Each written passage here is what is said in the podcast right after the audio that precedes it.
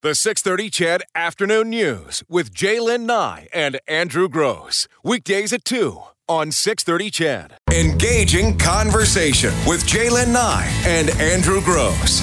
Breaking news with Eileen Bell and sports with Morley Scott. This is the Afternoon News on 630 CHED, Edmonton's breaking news and conversation station.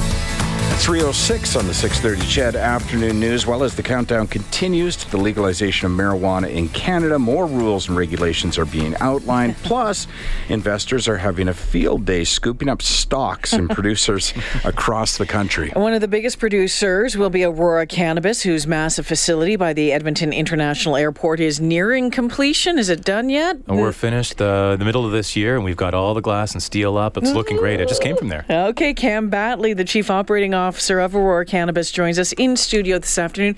First off, thank you. You're all over the place these days. um, I, I, couldn't believe it. What did you say that you've racked up 60? 60,000 miles so far in travel uh, and flying this year so far. Oh my gosh. So is it just, is is it Aurora Cannabis that's we've quite busy? What's do. going on? Is it like what's? So we've got we've got uh, four Aurora facilities now. The CanniMed facility, uh, and we've got a facility that we're building, Aurora Nordic, a million square feet in Denmark. We've got our Berlin-based uh, distributor, Pedanios, distributing medical cannabis in Germany and Italy, and soon other markets as well.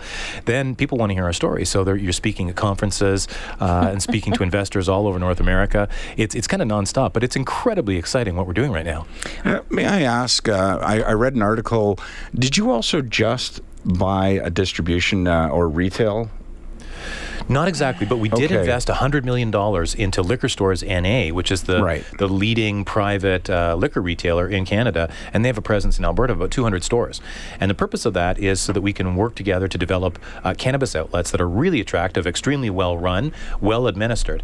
And so I think the intention is to convert uh, some number of stores in the province from uh, liquor to uh, cannabis and just mm. give the consumer an amazing experience. So I hate to throw you under the bus this early in our conversation. um, but if you're the producer, the distributor, and the retailer, or yes. have an interest, uh, are you not on the verge of some anti-combines uh, problems? No, absolutely not. In fact, in Canada, let's just start with the, the producers. There are now almost 100 licensed producers under Health Canada. In Alberta, what the provincial government has said is that they will not allow any one uh, chain to own more than 15% of the stores uh, that sell cannabis, and the, the, same thing goes roughly for uh, for liquor. I believe the, the largest uh, liquor chain owns about 13% of the liquor outlets in the province.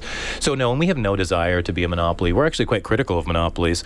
Um, one of the things that pleased us uh, enormously was that Alberta went with a privatized retail system mm. that allows for the participation of entrepreneurs and small business people in uh, Quebec, in Ontario, it's completely different. It's a government monopoly, and we all know that monopolies are great for everybody, right? uh, so, well, no, particularly government run. Yeah, no, we we all, we're all about competition. We don't want to be uh, uh, monopolists in any way. July first was the this great, wonderful date yes. that everyone had been talking about. Then all of a sudden we heard, well, I don't think I ever really said July first, and now we're just wondering when the new July first is going to be. What are your birdies telling you? Well, here's what we do know. We know that on June seventh. Uh, the Senate is going to have the third reading of C45. That's the Cannabis Act.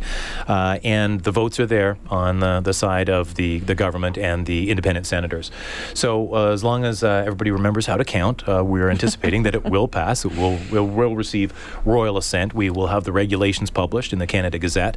And I anticipate that we'll, we'll see actual implementation of consumer legalization sometime in early September. And from our perspective, whether it's July or August or September, it, it, it really doesn't matter. The important thing is that this is happening. Mm-hmm. And quite frankly, any of the cannabis that we would have sold in that period, we have alternative distribution channels. So we can sell all of that cannabis in the medical systems in Europe. So it really doesn't affect us either way. How do you picture those first few days rolling out when it's legal? Yeah. I, what? How do you see? Like I, am trying to mm. figure it out in my head. That's some of the little, the some of the little shops that are going to be set up. Uh, you know, with you. I mean, I'm on your website. You can see everything that's there.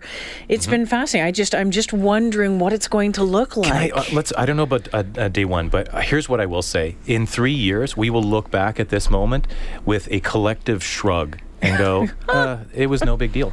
Hmm. And and the key reason why is that we're not inventing cannabis use here.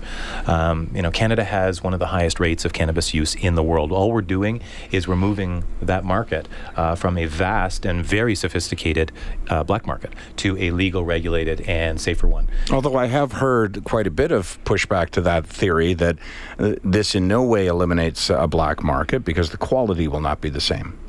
The quality of what won't be the same? The marijuana uh, our marijuana, our cannabis. wow, wow, yeah, well, calm you, down over there. He's saying that our cannabis won't. well, I'm not saying anything. I'm telling you what I've read in the last so few days. Here's, here's, what I could tell you: uh, the quality of the cannabis that we produce is far beyond what you would find uh, in the black market, and there's reasons for that.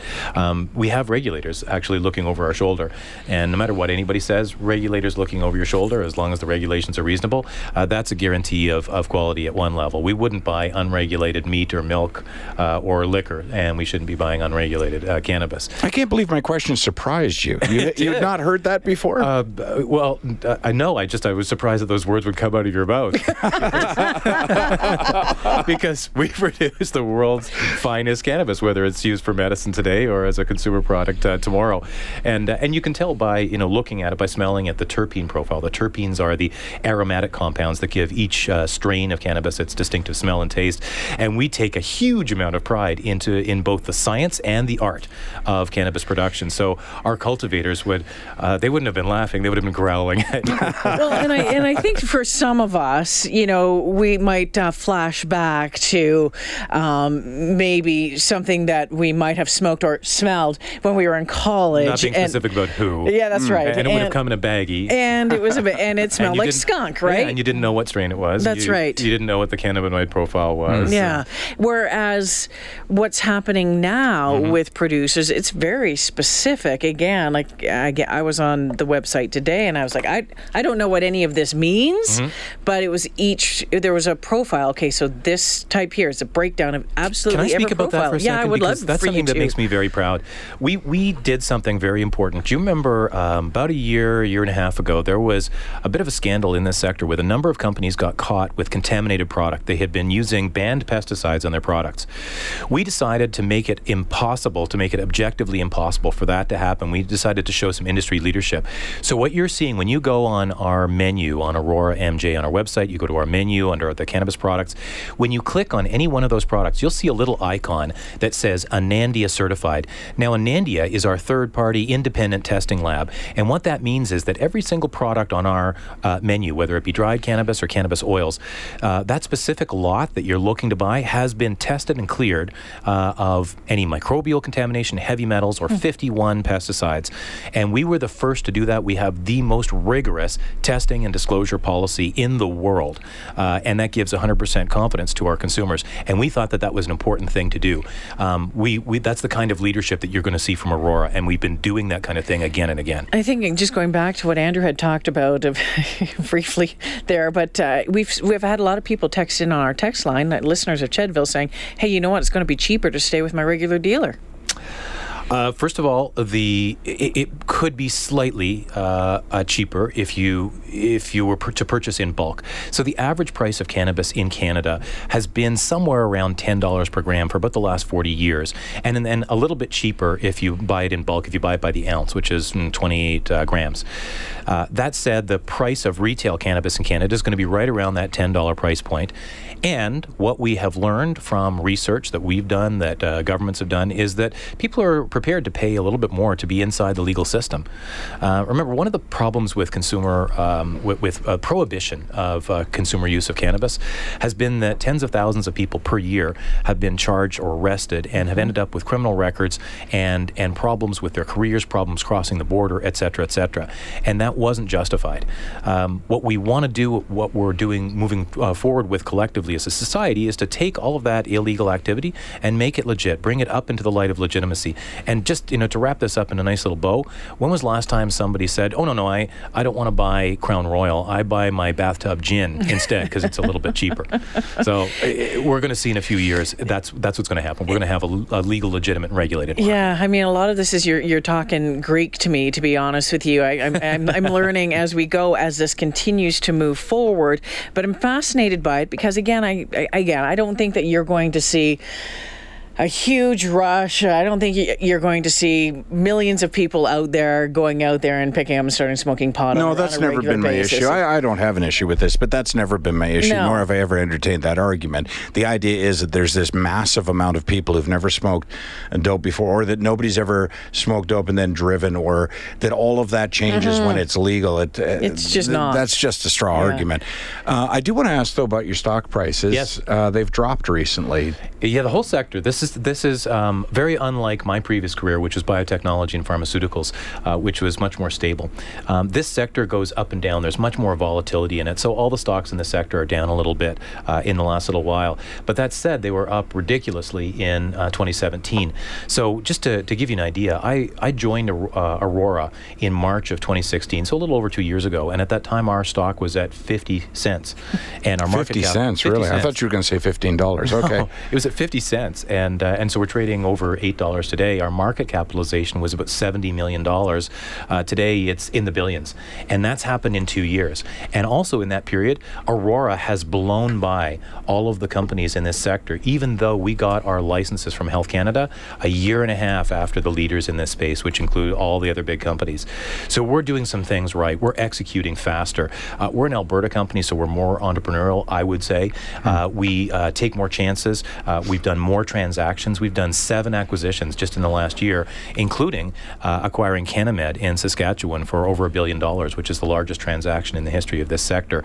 Uh, we move at a faster, more aggressive pace at Aurora, and that's all due to it's it's the pace set by our founder Terry Booth, who's an Edmonton boy, and you know he's been an entrepreneur for 30 years in this city, and he's the one who had the vision behind Aurora. And in order to work for Aurora, you have to match his energy level and get his vision. Uh, fortunately, it's a heck of a lot of fun. Hmm. Cam Battley joining us in studio this afternoon, the Chief Operating Officer of Aurora Cannabis. A quick break here at 317 when we come back. I want to talk about labeling and yeah. the packaging. Let's get yeah, let's get onto that right after this.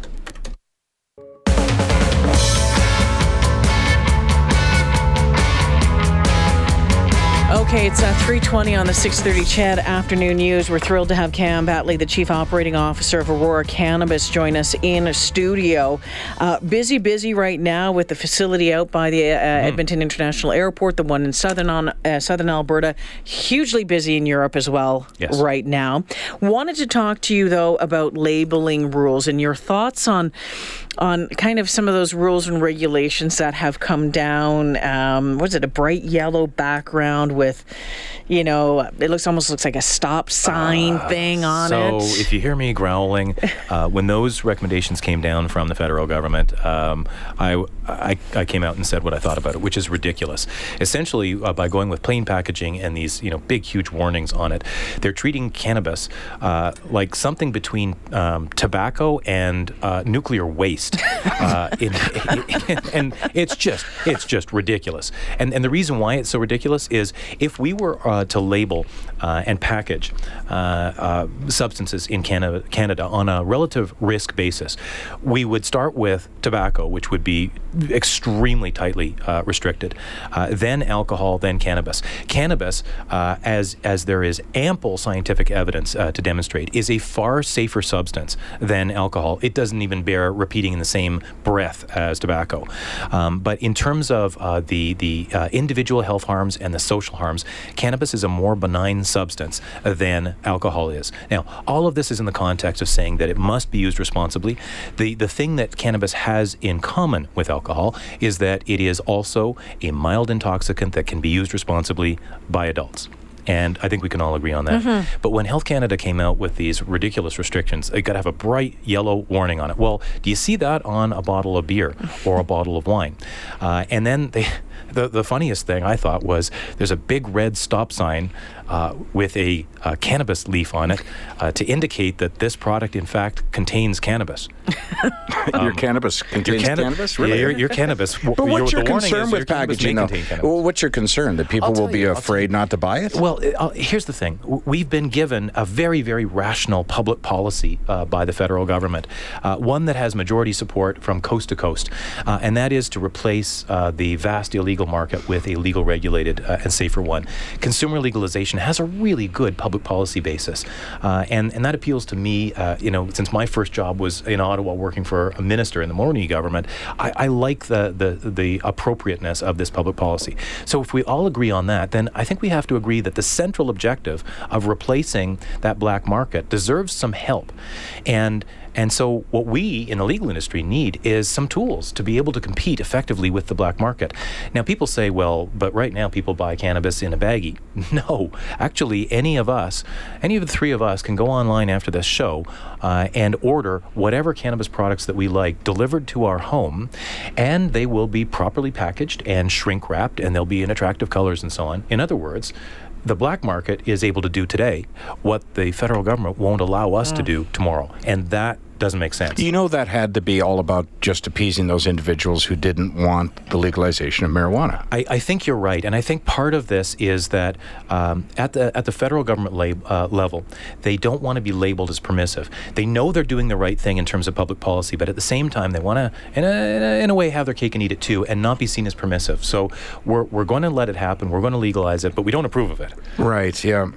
You know, I have to ask, since you don't mind uh, uh, criticizing government, because here's been my problem all along with this. Mm-hmm. My concern is that I kind of, in many ways, feel like this is uh, Al Capone's uh, vault, because my biggest reason for wanting the legalization of marijuana was that I thought governments at various levels were going to be able to balance their books and pay off their deficits. Money. And I'm hearing instead that, well, we're not counting on that money, or that that money is going to go towards other things related to the sale and consumption consumption of marijuana as opposed to, uh, you know, paying for the essentials uh, to run a government. Do you have any thoughts on that? A, a couple things. Uh, one, I, I want to give uh, uh, Prime Minister Trudeau a lot of credit for something very rational that he did from the beginning. He said this is not going to be an immediate windfall for government.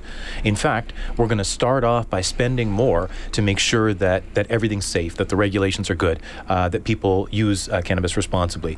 That is honest. That's really that's good leadership. Um, the second thing I will say is that uh, after a few years of this market being normal and regulated, uh, we are going to find that it will be producing revenue. In Colorado, uh, the state of Colorado, where they legalized several years ago, um, it is becoming a significant source of government revenue. And so it's paying for schools and it's paying for public programs. So we will get there. Um, I, I, would say that the, the primary reasons for legalizing uh, cannabis for adult consumers are not really to collect more tax revenue, but to uh, to to replace that that black market um, and uh, you know keep the as the government says keep the profits out of the hands of organized crime, and also to reduce the social harms associated with prohibition. Let's remember that we had tens of thousands of Canadians ending up with criminal records. Disproportionately affected were visible minorities and Indigenous people in this country, uh, and the same thing in the United States. So this is not uh, uh, this was not a law that was uh, even-handedly applied we're making things better, and we're also acknowledging the failure of prohibition, where it made no sense to prohibit something that was being used by 5 million plus Canadians. So, those are the primary reasons. We will have some spin off social benefits, and some of them quite significant. Um, uh, a little over a year ago, I was speaking at a high school south of Calgary, and a, a, gym full of about 700 kids. And we talked about uh, medical cannabis, we talked about pending consumer legalization, we talked about youth and cannabis, um, and what reasons they could come up with on their own. What were their own reasons for delaying use of intoxicants, whether it be cannabis or alcohol or prescription drugs, until they were adults. And then after that, I asked a question of the audience. I said, How many of you have had somebody offer you cannabis uh, at school? To sell you cannabis. Most of the hands went up. And then I asked them, how many of you have had somebody offer to sell you liquor at school? And no hands went up. That's what we're aiming for. And to me, that what that says is with a well-regulated system and a few years of experience, we can get to that point where it would be just as unthinkable to give a, an underage kid cannabis as it would be to give an underage kid alcohol that's where we're going. We're going to achieve some real. Although alcohol goals. works the opposite way, right? That's I'm not, not sure that was the right question, because had you asked how many of you uh, could raise your hands now if you've asked somebody over 18 to go in a liquor store and get mm-hmm. them liquor. You know, I, I have a 16 year old son. He he is in grade 10 right now. He knows all the kids who use cannabis. None of the kids use alcohol at school, but they all, uh, a lot of them, uh, use cannabis. That's something that I want to see go away. I want to see a change in social attitudes. That's one of the key reasons for doing this, for uh, consumer legalization. And we will achieve it. And I'll tell you something, it's not just Canada that will benefit from this. We're the leader here and the pioneer, and we've got the entire developed world watching us. So they're already copying our medical cannabis system, which is the most mm-hmm. well developed and successful in the world, and they're watching very carefully what we're doing with consumer legalization. They all know it's the right thing to do, but they're letting Canada go first. They trust Canada to be the pioneer, and that's kind of cool. Uh, there's an element of patriotic pride in this. The world trusts Canada to get the big public policy issues right, and I think that you will find that, and not not too long after we do this, we show some evidence that it's actually working. We're, there will be other countries in Europe, in uh, in uh, Oceania, uh, in South America, and maybe even the U.S. on a federal level uh, that will move in the same direction, and we get to know that we were the leaders, that we did something. We we, we gave a gift to the world. I could uh, keep you here to four o'clock, uh, Cam, but uh, I suspect you have another place to get to. I want to thank you, the Chief Operating Officer of Aurora Cannabis, joining us in studio this afternoon. Look forward to talking to you again. Anytime. Thank you. The 630 CHED Afternoon News with Jaylen Nye and Andrew Gross. Weekdays at 2 on 630 CHED.